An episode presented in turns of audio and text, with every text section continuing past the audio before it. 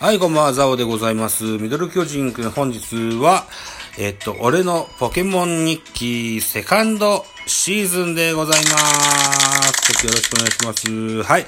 ということでね、通常のポケモンは、まずクリアしたというところから、セカンドシーズンに突入してございますといったところになってますが、なんだろうな、とりあえずこう、チャンピオンのダンテさんを倒した後の話を喋りたいなと思いますよ。一つよろしくお願いします。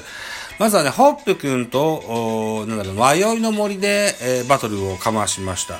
このホップ君にはザマゼンダガという、伝説のポケモンが入っているんですけども、なんとかこいつに勝ちましてね。はい。それからその後はバトルタワー行きましたね。バトルタワーの1回目、これは2連戦を2連勝で飾りました。これによってタイプヌルという名前のポケモンをゲットしてございます。このタイプヌルが、後々にこう強くなっていくと、進化する過程の上で、いろんな、まだジャンルは決まってない、どのタイプか決まってないポケモンですのでね、これから決めていくことができるよっていうふうに聞いてます。さてどうしようかなと。シルバディだっけ鋼タイプにする人が多いというふうには聞いてるんですけども、こうじゃないやつにしていきたいなと思ってます。はい。それから行きましょう。テラルタウンのビーチパラソル屋台でウルトラボールという、何でもポケモンゲットできちゃうようなボールを1個ゲットしておりますよというのと、あとはトピックで言うと、ジャラランガというね、ファーストシーズンのクリア手前でゲットしたポケモン、これを重宝して使ってます。名前をキングバナナと名前をつけてやってますけども、この人見た目からね、物理攻撃が強いようなタイプにだろうなと僕は勝手に思ってたら、そうじゃなくて特攻が強かったわけです。これは意外な発見でした。うん。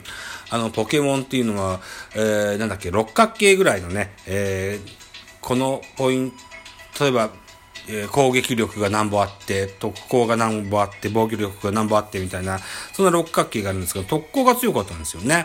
うん。ということで、流星群というドラゴン技の奥義をね、早速覚えさせておりますよ、といったところです。あとはね、キルクスタウンというところにおきましてね、ホテルがあります。ホテルイオニアというところがありまして、2階の客室に、おります、警察官のね、格好した名前がゲームフリーク森本という人がいましてね、この人とバトルをした末にですね、丸いお守りというのをゲットしてますね。この人は結構強くって、1回目はね、全滅してるんですけれども、2回目に挑戦しましてね、なんとかゲットしたといったところになってます。あと、今までなかったリボンというのが出てきましてね、リボンを持ったポケモンというのが、僕も何体かおりますと。ガンバリボンっていうのをもらえたポケモン。僕の持ってるポケモンで言うと、ゴリランダーとアーマーガーとキテルグマとオンバーン。これをもらえることができました。多分、ポケモンの、大一番で活躍したポケモンなんだろうかな。違うのかな。また、誰かに聞いてみよう。リボンね、ガンバリボンでございます。ゴリランダーは僕は最初から猿乗りを連れてましたので、それの進化したゴリランダーでございます。それアーマーガーも初期にゲットしたやつが、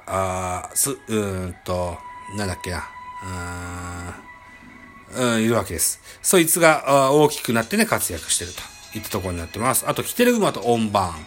これも結構重宝して使ったポケモンですね。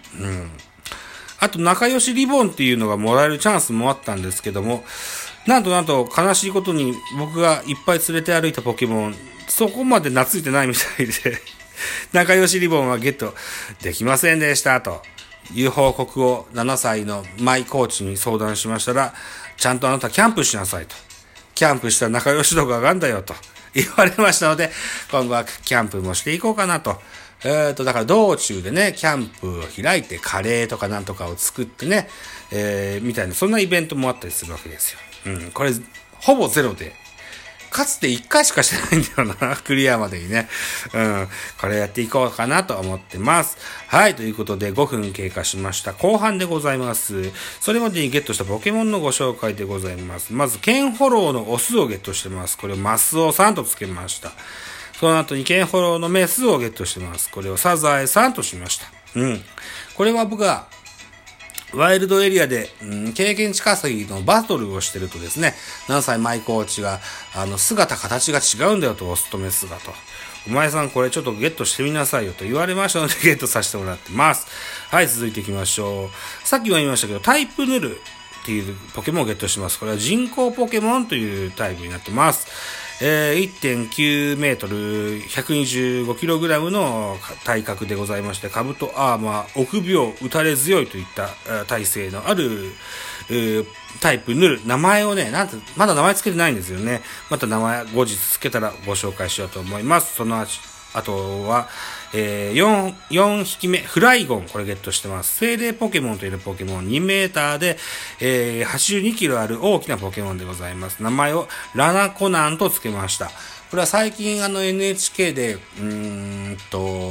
再放送しております未来少年コナン、これを見ながらね、ゲームしながらゲットしたので、ラナコナンという名前を付けました。ラナっていうのは女の子、コナンっていうのは男の子のアニメ今やってますよ。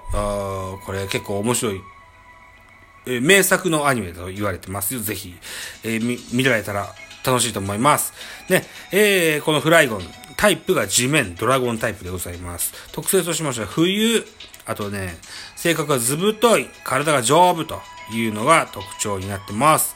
ZZ と書いたリボンを持っていたのも少し嬉しかったですけども、これは何だろう、寝にくいのか寝やすいのか、さあこれどうなんでしょう、また調べてみましょうね。はい、続きましてヒポポタスというカバポケモンをゲットしてます。これが 0.8 メートル 49.5 キログラムの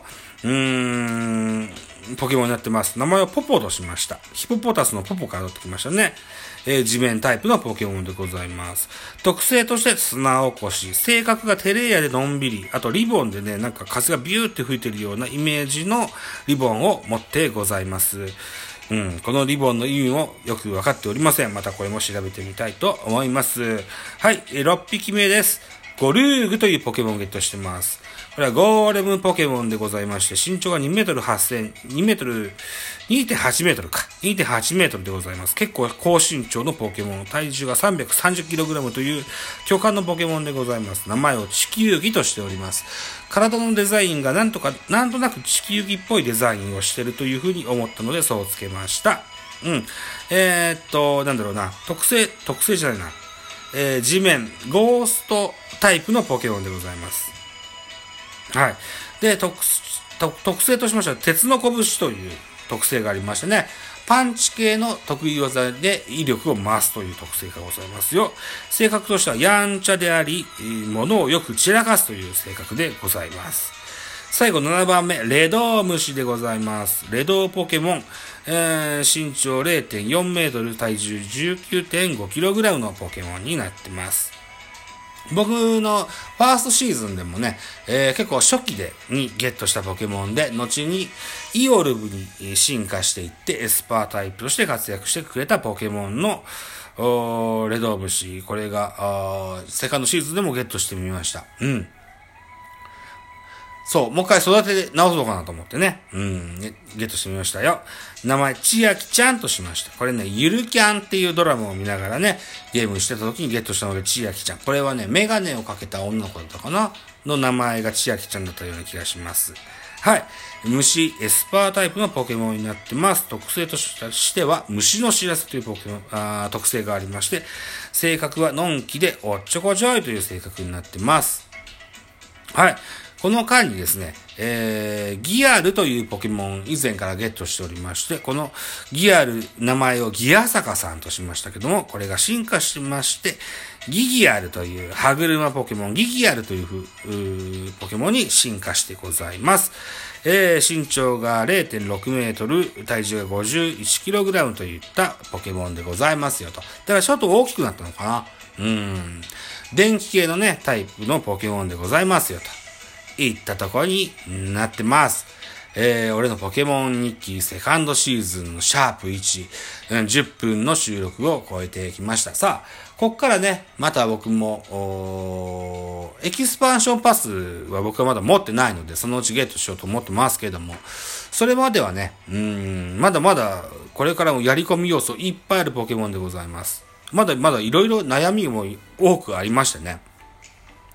なかなかこうバトルタワーで勝てないですとか、ダイマックスポケモンに勝てないですとか、リボンの謎ですとか、卵の育て方ですとか、いろんなまだまだわからないことがたくさんありますね。ポケモンはとても奥の深いゲームだなというふうに思っておりますよといったところで、さあ本日2本目も後で撮ろうと思いますので、この1本目の俺のポケモン日記セカンドシーズンのシャープ1、こんなとこにしときたいと思いますよ。はい、じゃあ続けて撮りますのでね、また後でございます。はい、ご清聴ありがとうございました。